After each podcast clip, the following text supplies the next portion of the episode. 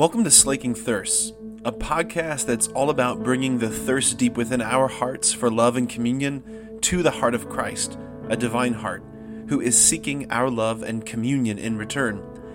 The hope is that the two thirsts would meet and both thirsts would be slaked. Well, good evening, everyone.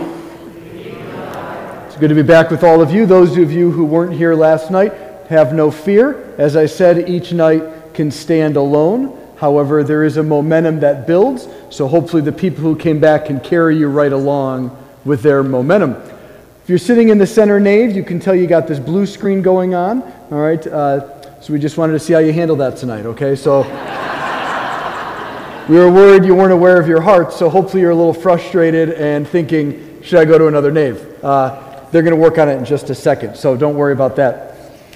What I want to begin with tonight is simply this it's a Latin phrase called capax Dei. I know you came here and thought, I can't wait to hear Latin, all right? Good. Capax Dei, it means capable of God. See, the early church didn't have all the neat little definitions we have now for what it means to be human. So they had to come up with their own. An image of God is the most famous one, but right behind that is capax Dei. It means you're capable of God. Why does this matter? Because tonight, at the very beginning, I want to go right deep within your belief system and remove one thing that most people believe, and it short circuits the whole transformational healing journey. Well, not me, but maybe for others. That belief. Oh, they hear God, they talk to God. I don't get that. So, what do I do? I just stick with my prayer books. I do the rosary and the Mass, and that's it. Now, mind you, those are very powerful. If they're prayed with, from, and for the heart. Otherwise, they're a way of distracting us from the difficult journey. See, you're capax Dei. If you're human and not like a giraffe or a dog or a cat or a mouse, you're capable of relationship with God. Now, you might not have been taught how. You might have so much pain and hurt in your heart and story that the idea of becoming vulnerable enough to actually experience Him is so scary and frustrating that you don't actually want to go there. But nonetheless, you are capax Dei. You're capable of relationship, you're capable of encountering, and above all, you are very much called to experience the transforming, healing love of Jesus.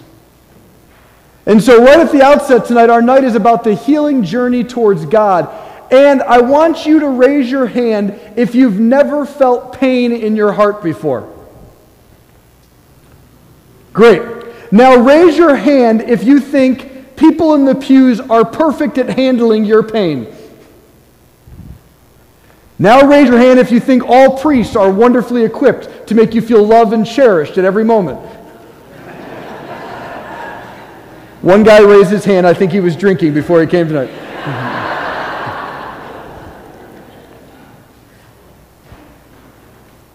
so, if not the church, then where? If we can't come to the place where we profess God is merciful, and we know we can't even handle each other with tenderness and mercy, where are we going to go?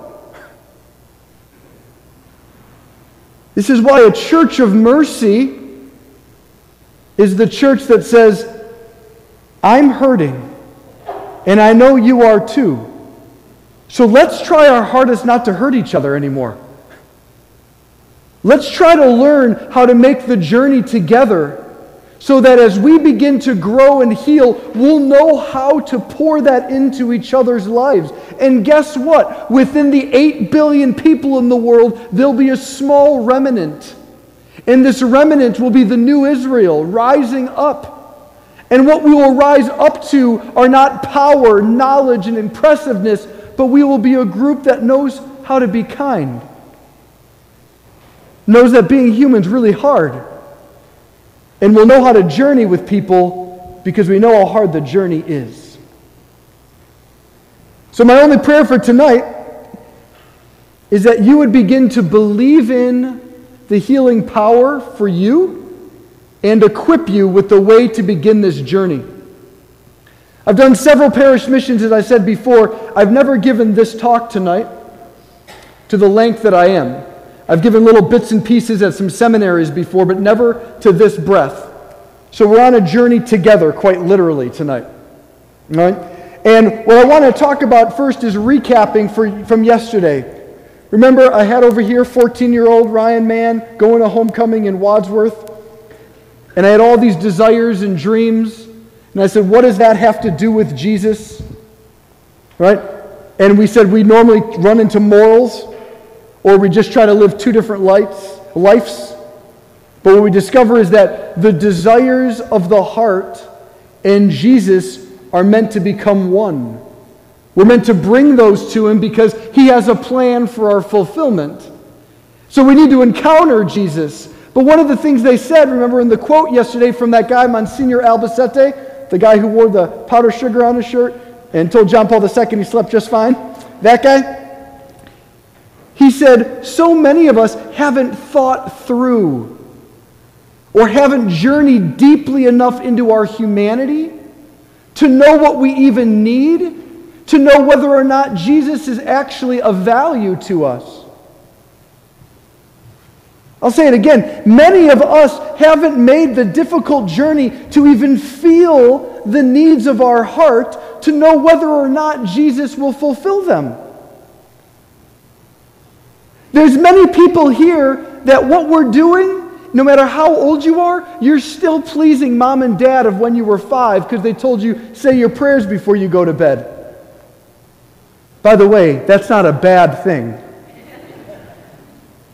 But if you think that's enough, there's so much more beauty waiting for you.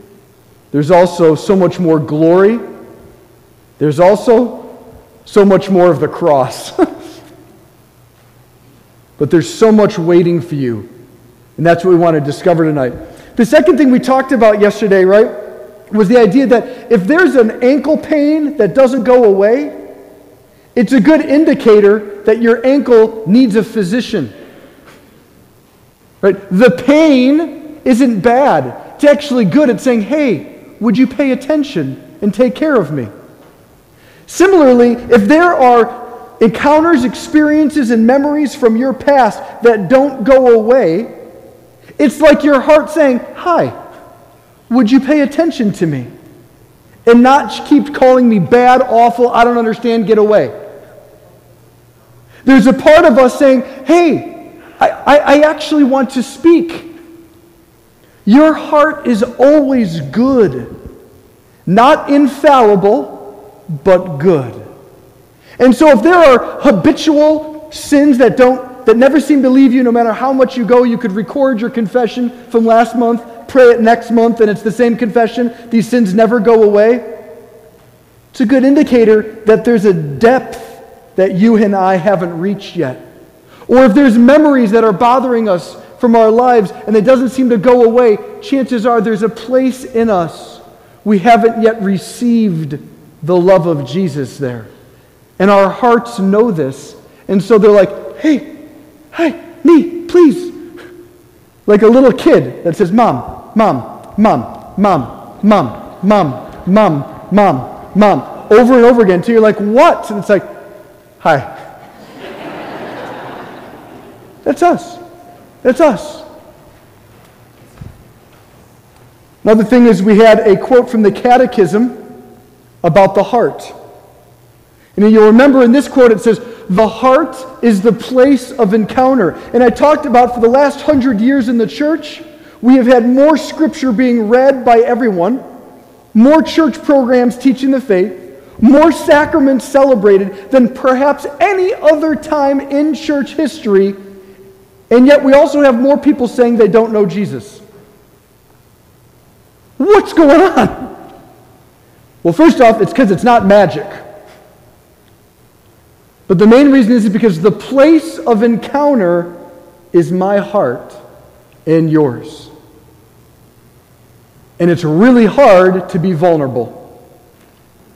And vulnerability is the one requisite in order to encounter Jesus. That's why we don't like our hearts. Because when, like I said yesterday, that girl said no to going to homecoming with you in high school, where it hurt, that was your heart. When your mom or dad died way too young, and you're like, this sucks, that's your heart. Also, when you worked really hard to get the promotion, you got it one day, and you felt wildly alive, that's your heart. When you're listening to your favorite song, hopefully you did that last night, that was your homework assignment, go back to your childhood favorite song. Perhaps you're listening to your song and your heart's coming alive. Heart. That place within us is meant to be brought into church so that the scriptures and the sacrament can nourish it and heal it and orient it so that our hearts actually seek God. But once again, our hearts stay over here, and we live over here. One of the important quotes in that catechism from yesterday that I didn't highlight yesterday because I knew I was going to talk about it today is that the Spirit of God alone can fully know your heart. This means many of you, and beautifully so, have sought out counselors or therapists, and great. That's a really good thing. The Catholic Church approaches Great, good counselors are gifts. Wonderful. But they won't get you to the depth of your heart. Why? Well, the Catechism tells us the deepest parts of our heart are only accessible to the Holy Spirit. And so, in order to get in, we must go with Him. We can never go in without Him. I'll say it one more time because this might be the most important thing to save you pain. Never go in without Him. He is the guiding light on the journey. And if we go in without Him, we're going to get very scared, confused, and we're going to call bad what God calls very good, namely our hearts. And like the parable of the weeds and the wheat, we're going to start pulling things out because we think it's bad and one day we're going to realize what we were pulling out was wheat, not weeds. That's why in that parable, Jesus says, Let the Lord of the harvest do the pulling out. So we need to join him in his mission. Father Pat, are we up and running yet? Oh, yeah. Go ahead and skip to the third slide then. That's my buddy, Monsignor Albacete. Skip by him. No, the beautiful one you made with that guy in the red. The next one.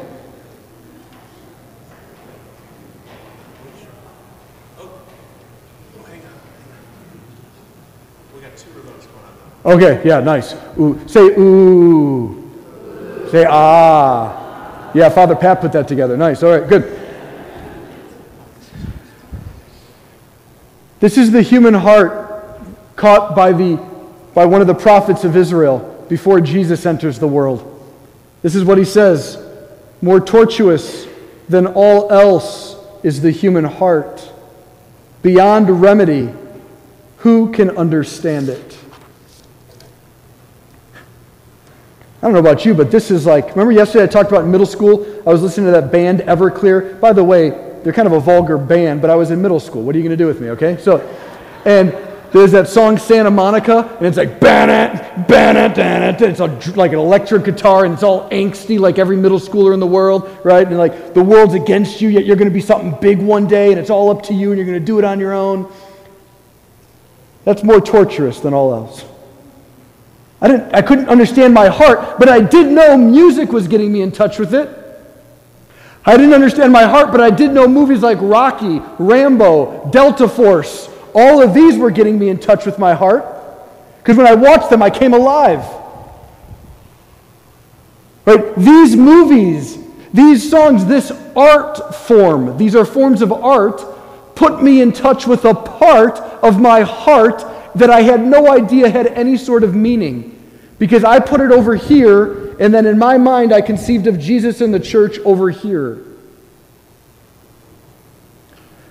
Every human heart in the world is torturous, is miserable, is scary. aren't we scared? Isn't the very idea of me talking about the heart to you like, is he going to make a share at some point? like it's just uncomfortable. Vulnerability is the very thing we fear. There are men, even in here tonight, who would take a gun and go and fight for Ukraine heroically way before they'd want to share their hearts.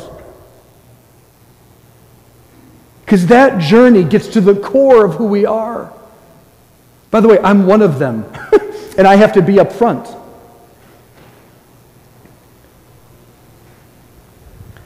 That is the human condition. Our hearts are scary. It's like going into East Cleveland at night. Right? You just hope you don't have to be at the red light for too long.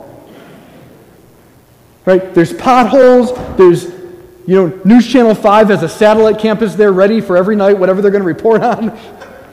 You just don't know what's going to happen, and it's like, ah, I got to get out of here fast. If you don't know what I mean, tell me about the time in your childhood where you felt alone or powerless. Tell me about the time you lost a job. Tell me about that time where you found out about your, you, someone else in your life found out about an addiction you have. Tell me about the time when that family member died and you felt nothing but anger for so long, but you had to pretend you were fine. Tell me about that time where God felt so distant, yet people needed you to be all churchy, because that's the role you play in your family. Tell me about the time when your spouse accused you of something that you didn't do, but it was very scary because you had to sleep in separate bedrooms for a while. It's torturous, it's scary.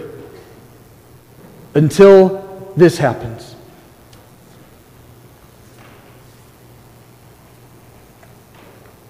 Jesus. Jesus comes and he wants to give us a context to receive him. He wants us to understand what he wants to do in our lives. And so he goes into the synagogue and they hand him the scroll of, to Isaiah the prophet. And he scrolls through it and finds this passage, Isaiah 61 1, and it says, The Lord has anointed me to proclaim a year of favor, to proclaim sight to the blind, liberty to the captives.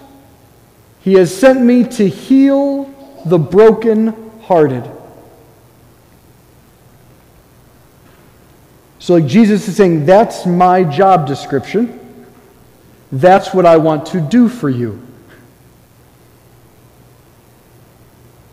I want to know where it hurts. I want you to let me in so that with, through, and in great intimacy with Jesus, we can experience the transformation of our hearts. And the places in your life where you felt so lonely, misunderstood, which can be very deep friendships, very deep relationships in family. You can feel wildly under, misunderstood. In those places, the loneliness would be transformed to a place of being loved. And so, in order to get deep in our hearts, we have to go with Him. And we have to go with Him, as I say in this join Jesus in His saving mission, His words and His way. You know what you and I do? Do you remember that game at like uh, Chuck E. Cheese or arcades called Whack a Mole? Right? It's like six holes and like these little things pop up and you have a hammer and you knock it down. That's what we do with our hearts. Ah, sin from the past. Bam. Oh, the time my dad didn't do that thing. Bam. Oh, my addiction. Bam. Oh, those judgments and unforgiveness and the ways I have suspect against other people, really because I'm unsettled in myself, but I'm going to accuse other people. Bam. I don't have to look at it. And we never look at ourselves, and if we do, it's only to beat ourselves down. Jesus draws near to us very differently. It's a beautiful day today, so when I got down here, I was walking around the church praying. And my prayer was basically, Lord, tell me what to say tonight, because I had a tentative outline. So And this came to me. It was the scripture passage of Lazarus. As you know, Lazarus is dead. They wrap him up, put him in the tomb, and put a stone in front of him. In essence, everyone said, That's done. He's dead. Ain't no more to talk about, ain't no more to look into. He's dead. Boom, away. And where does Jesus go? to the very place you and I called over. That was in the past. What's the point? It's over. Move on. He's dead. And Jesus, with immense kindness, says, Roll away the stone. Do you remember what they said in response? Sir, there's surely going to be a stench. By the way, he doesn't say there won't be a stench. There will be parts of us I so disgust. I don't want to look at that. I don't want to know that I did that. I just cannot deal with that. It's gross to me, Lord. Keep going. Keep going. Why? Because behind the stone, behind the foulness, is the miracle. The miracle is in you that Jesus is awakening. The signs of his power and transformation are in the exact places in your story and in your heart and in mine that we said, that's done, there's nothing that can happen, oh well, that's life. And he calls him forth and he says, untie him. He invites so many people to participate in this healing miracle of Lazarus. And this is the way of Jesus kindness.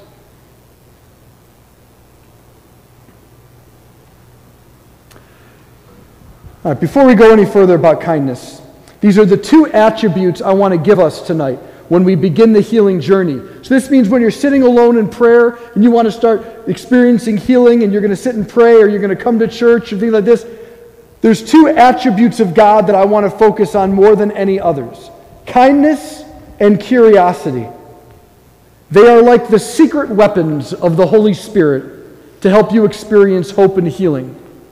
Kindness is the very first one, and by the way, as a culture, we stink at this. We're really, really bad.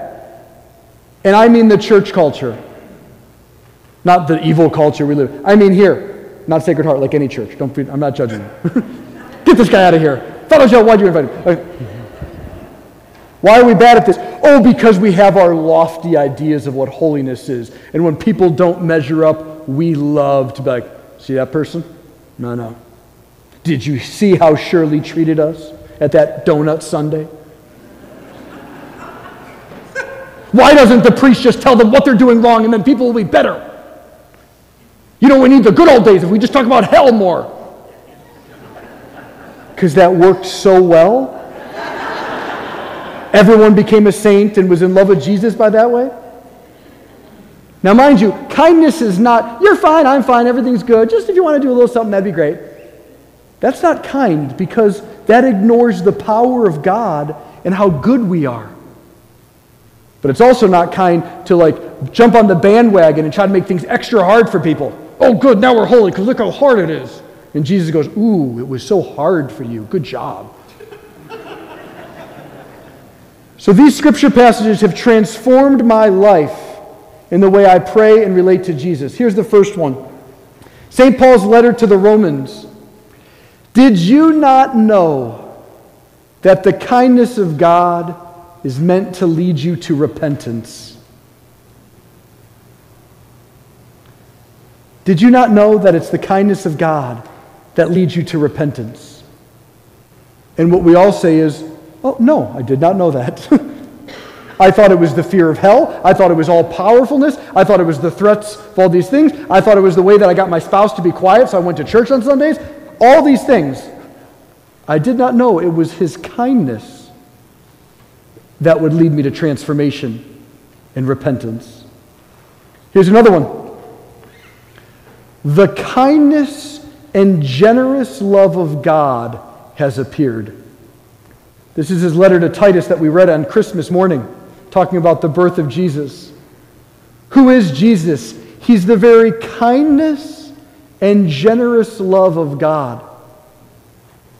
And what we do is we move away from him quickly, create a checklist of what we think makes someone lovable and good, and then we measure everyone up A plus, B minus, F.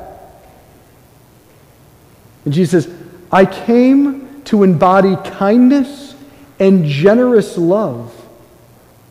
Now think about your hearts for a second. The fear of your hearts, the vulnerability we're asking. It takes great courage, but above all, it needs to be met with kindness. You cannot share the deepest parts of your heart with someone who's going to criticize you, condemn you, be impatient, be distracted. It will hurt. The only kind of person you can share your heart with is someone who is kind, gracious, present, attentive. And in doing so, this next quote pops up. Parts of our hearts remain hidden until they are met with kindness. There are places in you that you have not yet discovered about yourself because you and I go in there with the whack a mole hammer. And your heart's like, well, I'm not talking. There's parts of your heart that you have not yet discovered which are life changing parts, because your heart is very suspect. Well, you're usually impatient, you're oddly critical and judgmental. If I speak to you and show you this incredibly vulnerable part, aren't you just going to condemn it? I want to tell you about the healing power of kindness. It was December this past year, and this gentleman gave me permission to tell his story. He was a drug dealer and a part of one of the major gangs in the Cleveland area. He was kind of high up on the Cleveland wanted list, if you will. They finally arrested him, and then they got out and they arrested him back and forth with his life. And I went to see him after he was finally out for a while in rehab and doing pretty well. So I went to see him, and I was like, Hi. Because I'd known him for a while. He's like, Hey, what's going on? And I'm like, You tell me. and I said, How did you get here? I know how you got into the drugs and the gangs, but how do you get here? Wanting to stay sober, wanting to change, wanting to grow, wanting to live differently. And he said one of his drug deals went sideways and he got the crap beat out of him. Got punched and I, I, I, think many other things. I don't know the whole story, but ribs were broken. He was bleeding. And he came home to his girlfriend. And he was high on drugs. He just got beat up, and his girlfriend said something. And he choked her up against the wall. And he was actively killing her. And he said, and a piece of, a drop of blood was going down his forehead. And as he's actively killing her, she reached out and wiped the blood away. He said he dropped her to the ground and fell down and cried for hours.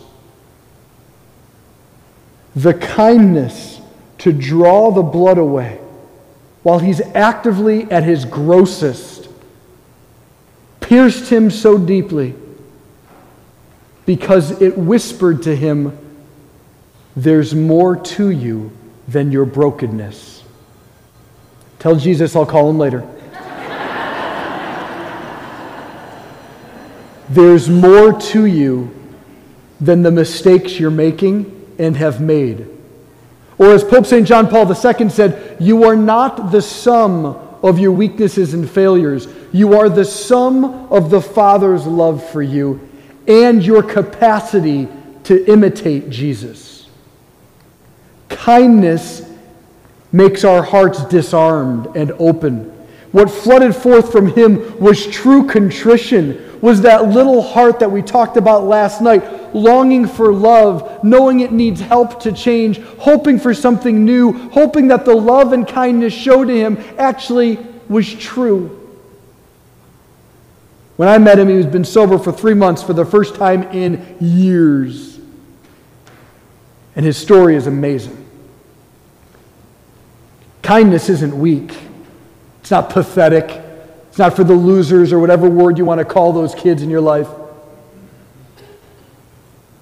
It's divine, and it changes gangbangers' lives, so it can change ours. All right, the next characteristic we need on this healing journey, buddied up with kindness, is curiosity. Curiosity. Curiosity is, there's a difference between curiosity and questioning. Questioning is like an attorney or a cop. Where were you? What were you doing last night? It's like a high schooler comes in after curfew. Your mom or dad is questioning you. They're not actually curious because they want to know the answers to tell you why you were wrong, give you a lesson, and punish you. With the very slim chance that there might be a good reason why you were out late. Curiosity is what parents ask kids when their kid comes home in tears and goes right to their bedroom and they have no idea why. Notice how the questions on paper are the same but sound very different. What happened? Where were you? Are you okay? What do you need? Curiosity is someone saying, Would you let me in to your experience so that I can be with you? It is not, Let me assess you and fix you. God asks a lot of questions in Scripture, and you can tell if you know the Holy Spirit or not based on the tone you insert. The tone is always curious, it's not condemning. Here's a few examples. First one from Genesis Adam and Eve just sinned. They're hiding behind bushes, and God says, Where are you? God's God. It's not like He's like, I just left him behind the tree a minute ago. Where'd that guy go? He's inviting Adam to share with him, like, Where are you? Because God's like, Would you let me in to what's going on? And one of my favorite lines of all Scripture, Adam says, I was afraid because I was naked, so I hid myself. I was afraid because I knew I'd be seen and thought I was bad or awful, so I hid myself. That one step allowed God to be with him in his shame and pain and hear the first promises of God after the fall. Curiosity. Here's another question. This is said to a Hagar in the scriptures Where did you come from? Where are you going? Tell me your story. Go to any college campus at a coffee house. Some weirdo is going to be wearing a scarf in the summertime for no reason. And the going to ask you after he puts down his book on Nietzsche or some weird poetry, he's going to say, Hey, what's your story? Tell me your story. This guy actually is really curious. He wants to know where'd you come from? Where are you going? What makes you you? God's saying, like the story you live out of and tell yourself, God's saying, Would you let me in? Tell me about it. What were the formative chapters? What do you tell everyone? Is it really true? What's it like? Where do you hope to be? How are you hoping for this chapter to end? This story to end? God wants to be let in. Here's another one. What more could I have done for my vineyard? When I looked for good grapes, why did it yield only bad? Tone is really important here. What more could I have done for you? I looked for all the good stuff and I only got bad stuff. It's not God. That's broken people in our life sounding like God. How does God speak to you? What more could I have done for you? Did you need something else? Could I have done something more? What did you think you were lacking? Let me know. I was looking for good grapes and I found bad ones. What happened? What's going on? Would you step into relationship with me? These are all going to start to come together in a second. You're going to see why this is so important. Father Pat, can I get the next slide up there? This is a man I've been blessed to know for mm, off and on for, let's say, 15 years. I met him again recently after a long hiatus, but he was a family therapist for years out of Tallahassee, Florida. His name is Dr. Bob Schuchts. And Dr. Bob Schuchts has been given gifts by the Holy Spirit for healing, healing the human heart. And he's written many books, and his center is called the JP2 Center for Healing. Please, if you want to spend time on the internet, go there. He's on YouTube. He has five books, I believe, at this point. All of them are excellent. His introductory book is called Be Healed. It's meditations to help you navigate your healing. He's a wonderful, wonderful man, a guy very close to the Lord, someone who just wants people to come fully alive. He's great.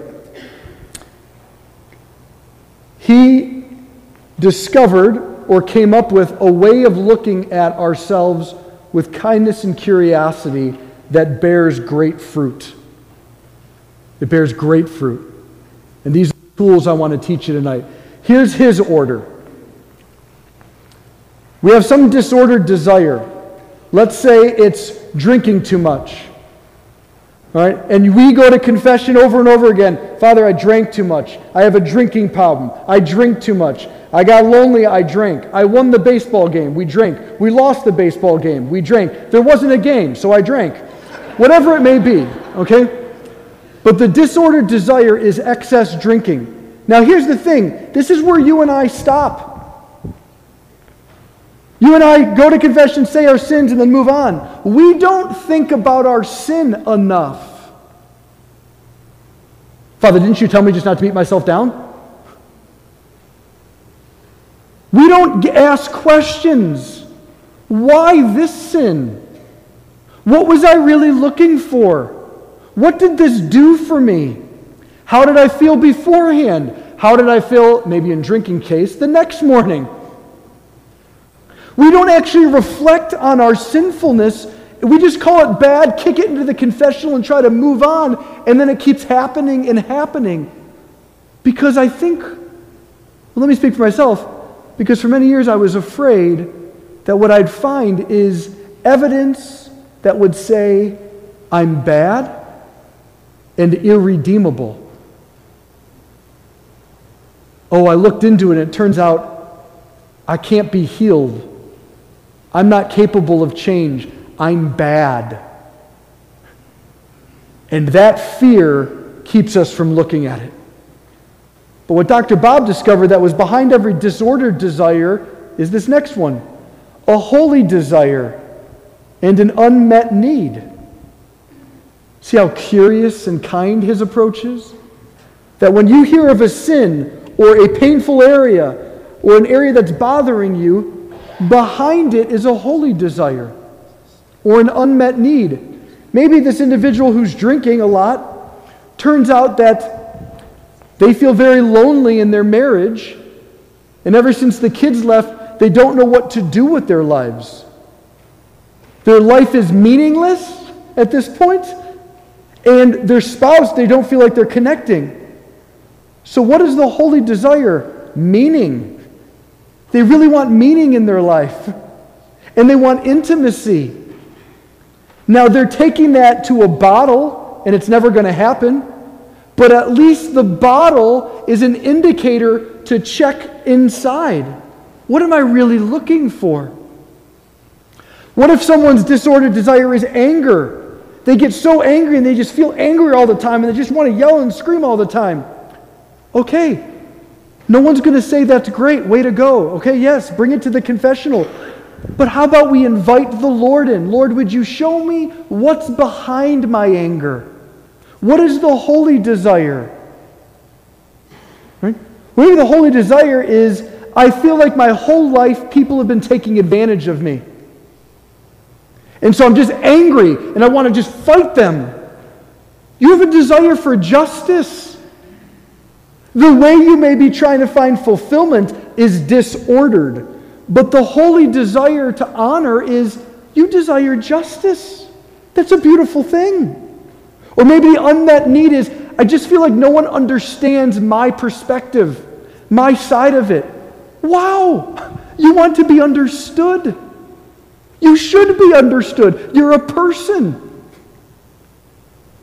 Notice how when we give a little kindness and curiosity to these broken manifestations, beautiful things are underneath. Here's the third category of Dr. Bob an unhealed wound. What we may discover in the drinking example is wounds of abandonment. I feel like everyone's leaving me. Not just the kids off to college, but that triggers a deeper wound. That my dad, let's say the example is my dad moved away and got a divorce when I was five, and I never dealt with the wound of being abandoned. And so this deep pain in me has just been growing and growing. And since, not because I'm bad, but maybe I was never taught how to listen with compassion and kindness and pray with it, this wound just grew and grew. And I tried to make that wound get met by my kids. And so it worked for 18 years. But now they left and I got re triggered. Or maybe in the anger example, right? Maybe they discover as they pray, they realize their unmet wound is rejection. This is like a very vivid memory for me in fourth grade. Her name was Maura Lins. We're moving on to a different one this time, okay? Maura Lins, I'll never forget this. It was kickball at recess in fourth grade. I was picked last. And I'll let you know I was not bad at kickball, okay? There was no good reason objectively why I should have been picked last. Right? I was fast, I had a strong leg, right? but I was picked last on that day. And I remember throwing a temper tantrum on the playground. Well, then I'm not playing. If I'm picked last, I'm not playing. It was the only way as a fourth grader I knew how to deal with the pain that I was that kid Pick last.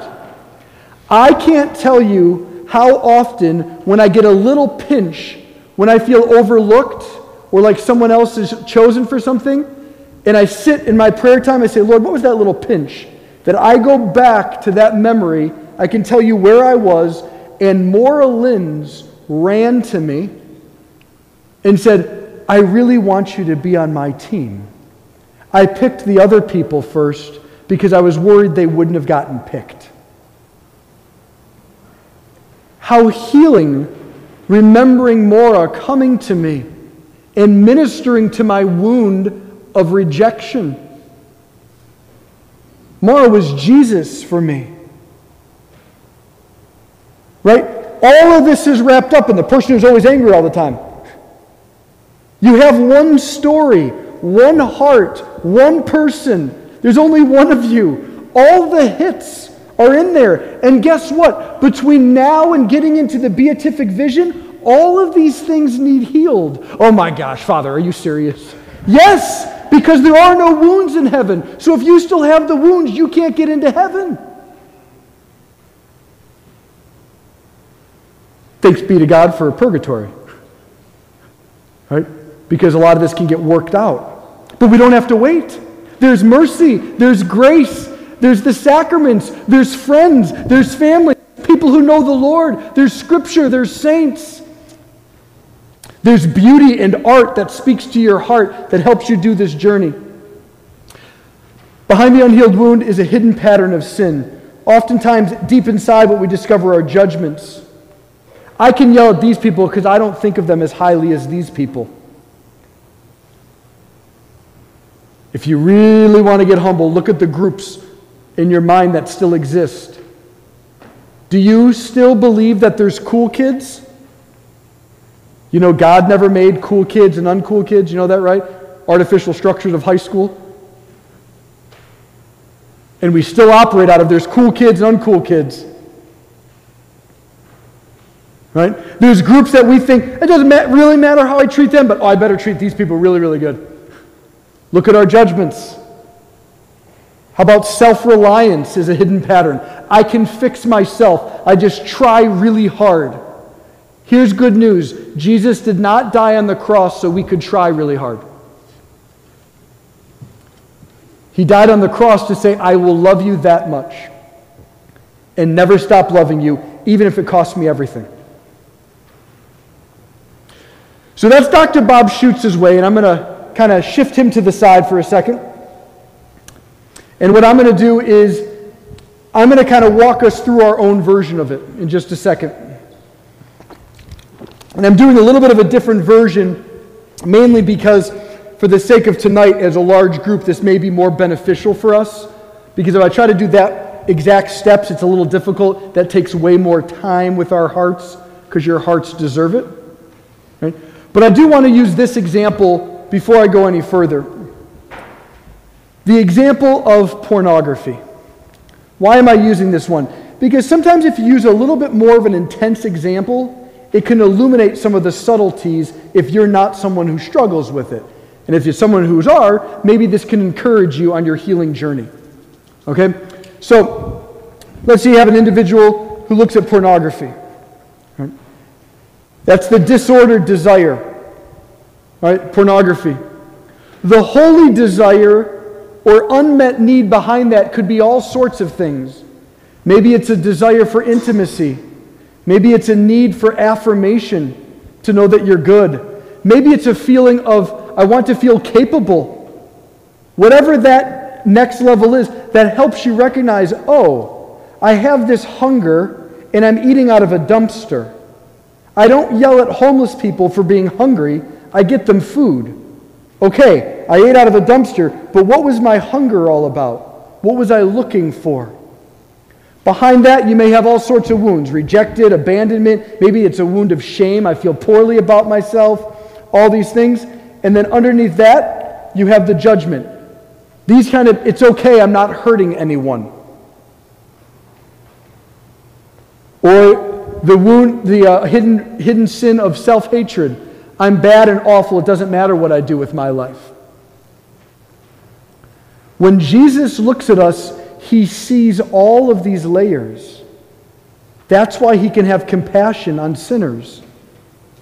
Because he doesn't see, you do what?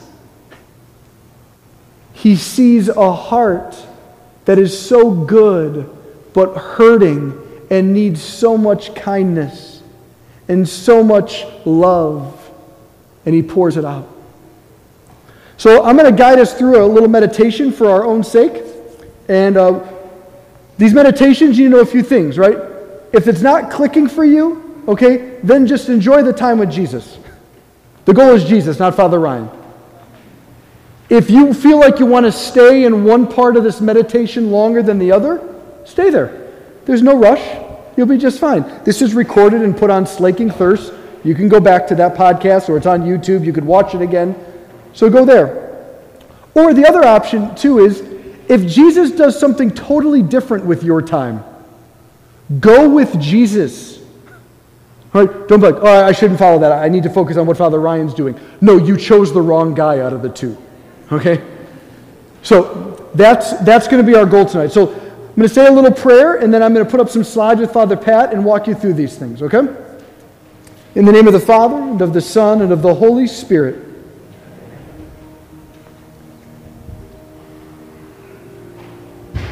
Holy Spirit, come upon us. We do not want to go in without you. You are the warmth and compassion of the Father and the Son. You are the source of encouragement. You are the grace that helps us accomplish these things. We do not need to do it on our own. Holy Spirit, draw us. And in this time of silence, help each one of us to know the sin or the place in us that you want us to be attentive to tonight. And so you don't need to grab, you don't need to figure it out. Just see if there's a sin in your life or a relationship or a memory the Lord just wants to speak to tonight.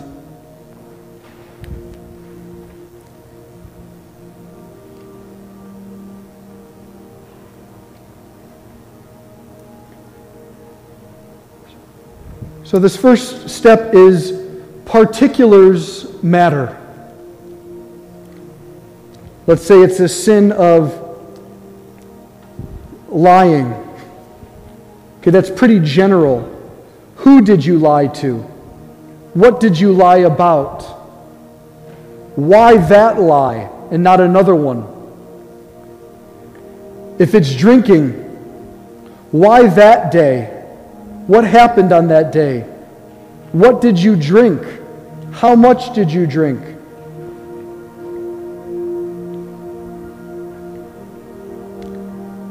If it's a memory that you felt like the Lord wanted to talk to you to, who are the people there? How old are you in that memory? What are those relationships like? Were they always difficult? Were they full of hope and joy? And what is it about this particular memory that's still haunting you?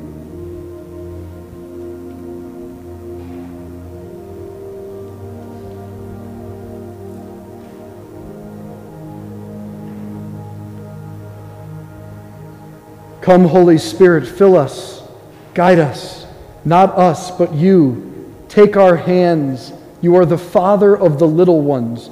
We are so little. We don't know how to do this, but we need it. So take our hand and walk us, Holy Spirit. In the same area, here's the next thing to ask What am I seeking, hoping for, looking for? If it's the sin of lying, what was I hoping this would accomplish? Protection? From rejection? Did it make was I hoping it'd make me look impressive so people would be impressed with me because I'm afraid I'm not impressive? If it's a memory in a particular circumstance and time in your life, what was the little you looking for? What did you want or need out of that situation? What were you seeking at that time?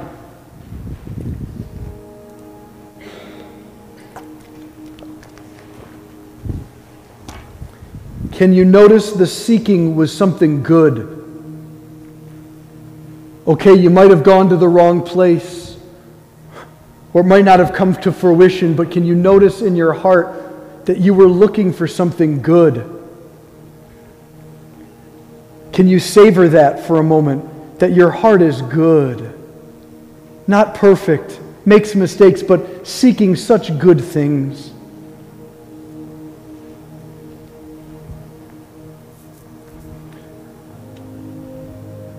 This place of sin or this memory, how do you right now view that place in your heart? Do you feel anxious, the very fact that we're talking about it? Do you reject it and really dislike it? Wish it was gone? Are you beginning to feel warmth and compassion about that part? Hey, I was little, I didn't know. I was hoping for something really good. I was seeking attention and love. Are you embarrassed by that part of your heart?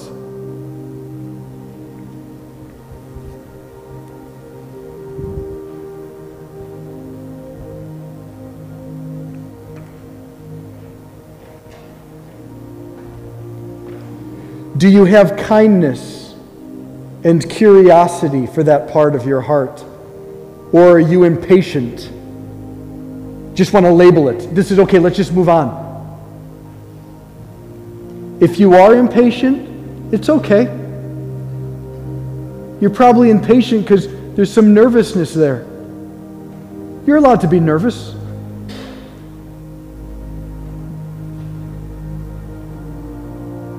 Can you find yourself joining with Jesus and offering kindness to your own story? A generous love towards these memories and places, realizing your heart was seeking something good. It might have gotten hijacked and gone towards the wrong direction, or this memory that's been haunting you, it may have some shame after all these years, but Jesus never brings the shame only kindness and a generous desire to understand you.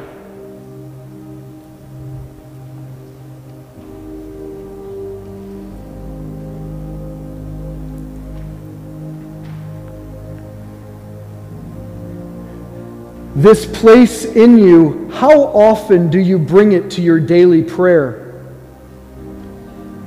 How often do you bring it to Mass as we sing with the Holy Assembly, are built up in our Father's scriptures and nourished with the bread of love Himself?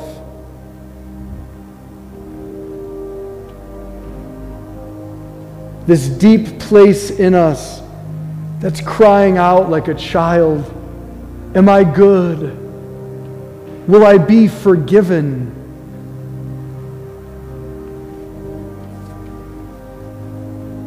Or do we ignore, neglect, and resent having a heart, having deep places in us that Jesus loves? Jesus loves you right there. He loves your anger. He does because he knows behind it is a heart that's suffering from a wound, and he loves you too much to just let you be. He loves your sexuality. He loves your whole story, not because it was always glorious, but because he too had sorrowful mysteries, and he wants to be with you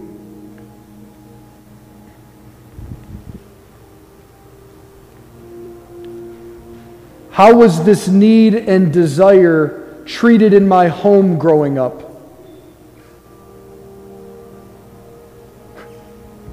Was it even talked about?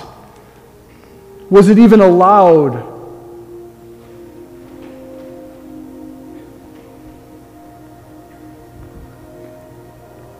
Were you welcomed in your childhood humanity because you were a kid?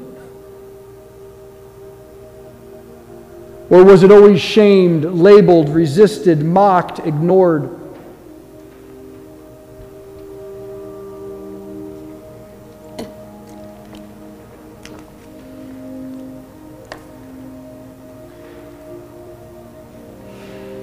In what ways do I ignore or account for this need currently in my life? Maybe you have this desire to be seen and understood. How often on a daily basis do you honor that and give Jesus time to show you he's interested? Or, even with good friends, do you take time to tell the whole story? Or with family? If you have a desire for intimacy, how often throughout your daily life do you allow time for that need to be met? Because only starving people eat out of dumpsters.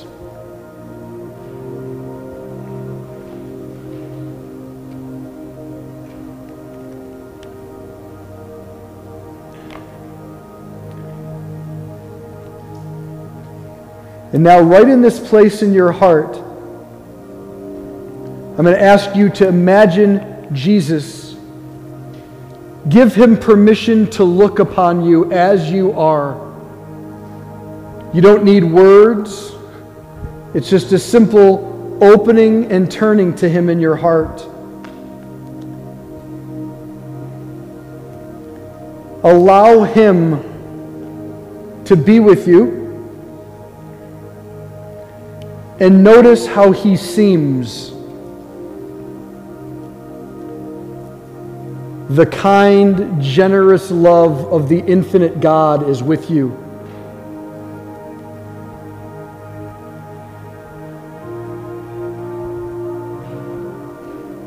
Maybe there's a new image, a memory. Maybe there's just a releasing of tension in your body. Maybe there's just feels this sense of peace. Or if for you not a lot's happening, go ahead and tell Jesus about the not a lot happening.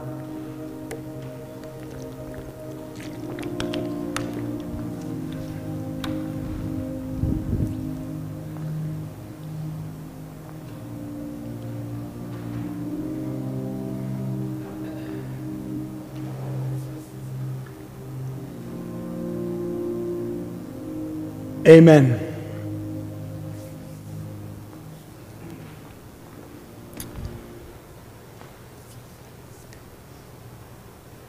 By a show of hands, how many of you allow your heart that kind of curiosity and kindness on a daily basis? My hand's not up either, and I just taught you about it. So,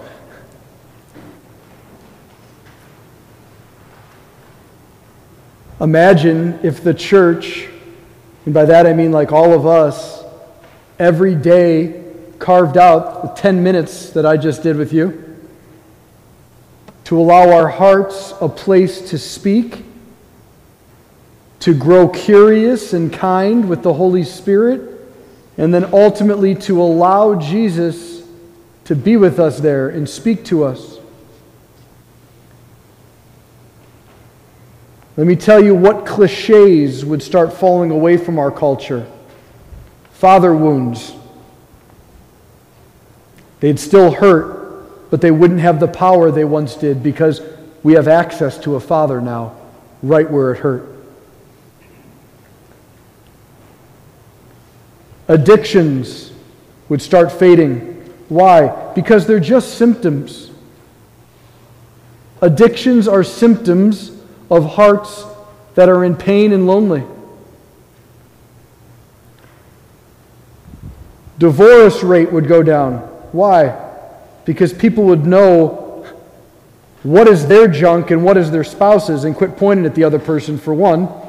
And two, we would learn how important tenderness is and kindness because we would need it desperately and we wouldn't want to be mean or harsh or impatient with the one we have vowed ourselves to. Femininity and masculinity would become more robust in gifts because men would not fall into caricatures as if you've got to like hunt and drink dark beer to be a man. You'd be allowed to have desires like poems. You can drink white wine if you'd like. You're even allowed to dance without hearing your older brother or your friends or your dad calling you names. Because deep from within, you'd being authentic as God created you. Women, you wouldn't, you could be if you'd like, but you wouldn't have to be princesses. You could also be warriors. You could like my grand, my maternal grandmother at 75 years old, we called her Old Ironside. At 75 years old, she enrolled in auto mechanic school because she thought her auto mechanic was, well, we're in church and Jesus and the Blessed Sacrament was taking advantage of her money. She wasn't dainty, but she was fully a woman, especially to me. She made pies, was a great cook, tucked me in at night, gave me baths as a little boy. You wouldn't have these rigid stereotypes because we'd be living in the freedom of God, because we'd allow our hearts the place of encounter. We'd allow our hearts a space to speak and receive. There's nothing that you do or that has ever been done to you that Jesus isn't immensely interested in and capable of healing. And so often it's the fear it's the fear and the belief that we aren't Capax Dei.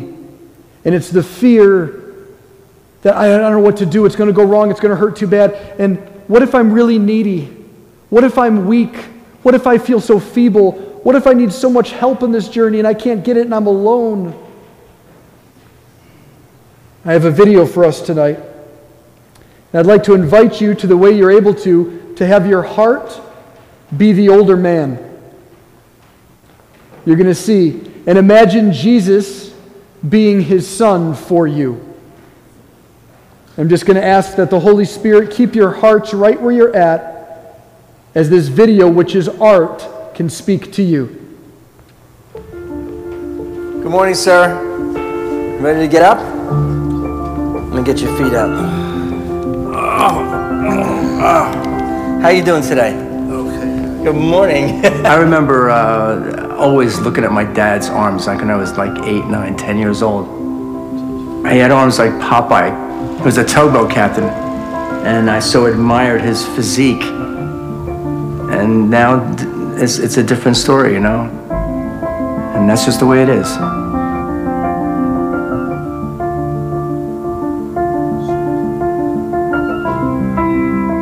So my dad had a stroke and now he can't get around, he can't walk. And he needs me to help him out. And my son Luke and I have been doing it. And uh, I'd do anything, anything for him. I can give you a really good mohawk. you look like a punk rocker. There's a definite role reversal that happens. I have to wake him up in the morning and uh, take care of him and groom him and shave him and shower him. It's, it's actually an honor to do that for your father because he did it for me when I was a kid. My dad's got the greatest face. His squishy face is just amazing. He's sort of thin skinned and I don't want to cut it at all. So I got to be careful with that, with that face.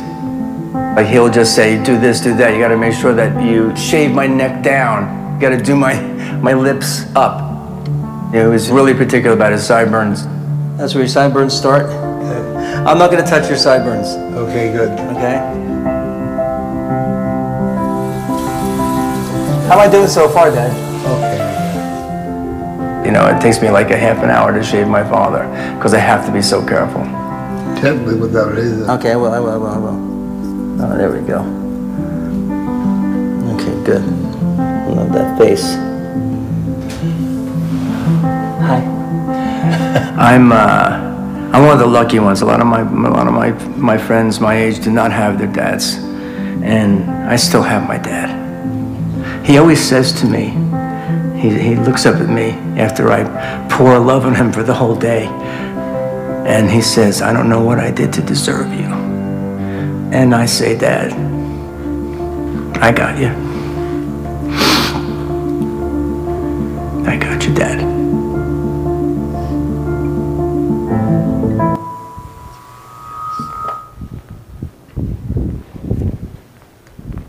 In addition to the gum, I bought Gillette razors.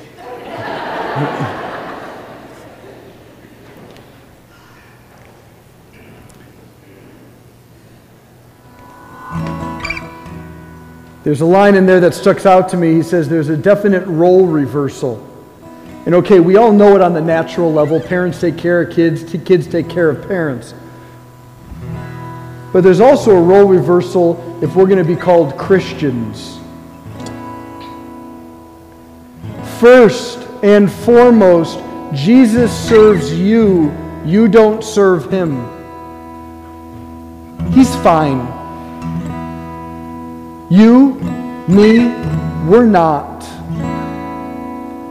We have a lot of needs. And we're the ones who ignore them. And, as you all admitted tonight, we're also the ones who claim to know mercy himself, and we don't share it really well with each other. I'm up on a, almost called it a stage. My acting day's coming out still. Sanctuary, wearing a fancy collar here, but I, I, I know it. And yet, every one of us is Him. Weak, just exposed, hoping someone would be careful with us so that we could shine with that, like, Rottweiler dog jowls going on.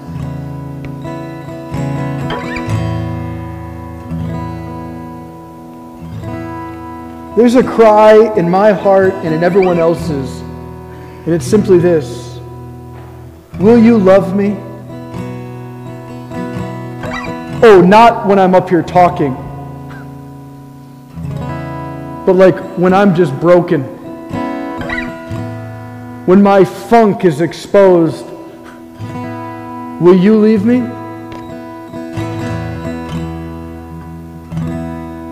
There's a role reversal. Jesus wants to hear that in prayer.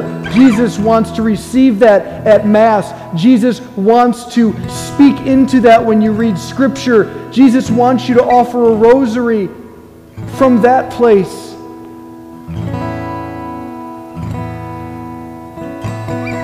He says, I'm among you as one who serves. And then we say, What can I do for you so I can feel good about myself? And he says, Sit, open wide. Be vulnerable with me.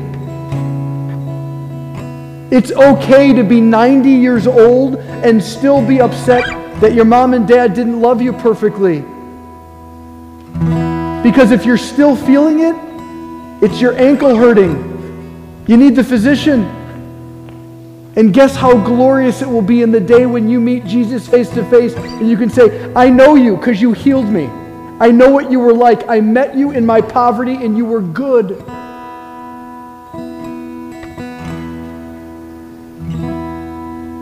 I know all sorts of people have different views of Pope Francis. That's okay. Okay? You're allowed to have views. But when he speaks on mercy, and I have read a ton of John Paul II and Pope Benedict, Vatican II, and a lot of saints, when Pope Francis speaks on mercy, he might be the best in our tradition. Other things we can talk about another time. I say that because I want your heart wide open as the Pope speaks right now in this quote. Tenderness, mercy is the best way to touch the frailty within us. Look at how nurses touch the wounds of the sick with tenderness so as not to hurt them further. This is how our Lord touches our wounds with the same tenderness. God always forgives. Keep this clearly in your head and your heart. God always forgives. We are the ones who tire of asking for forgiveness, but He always forgives even the worst things.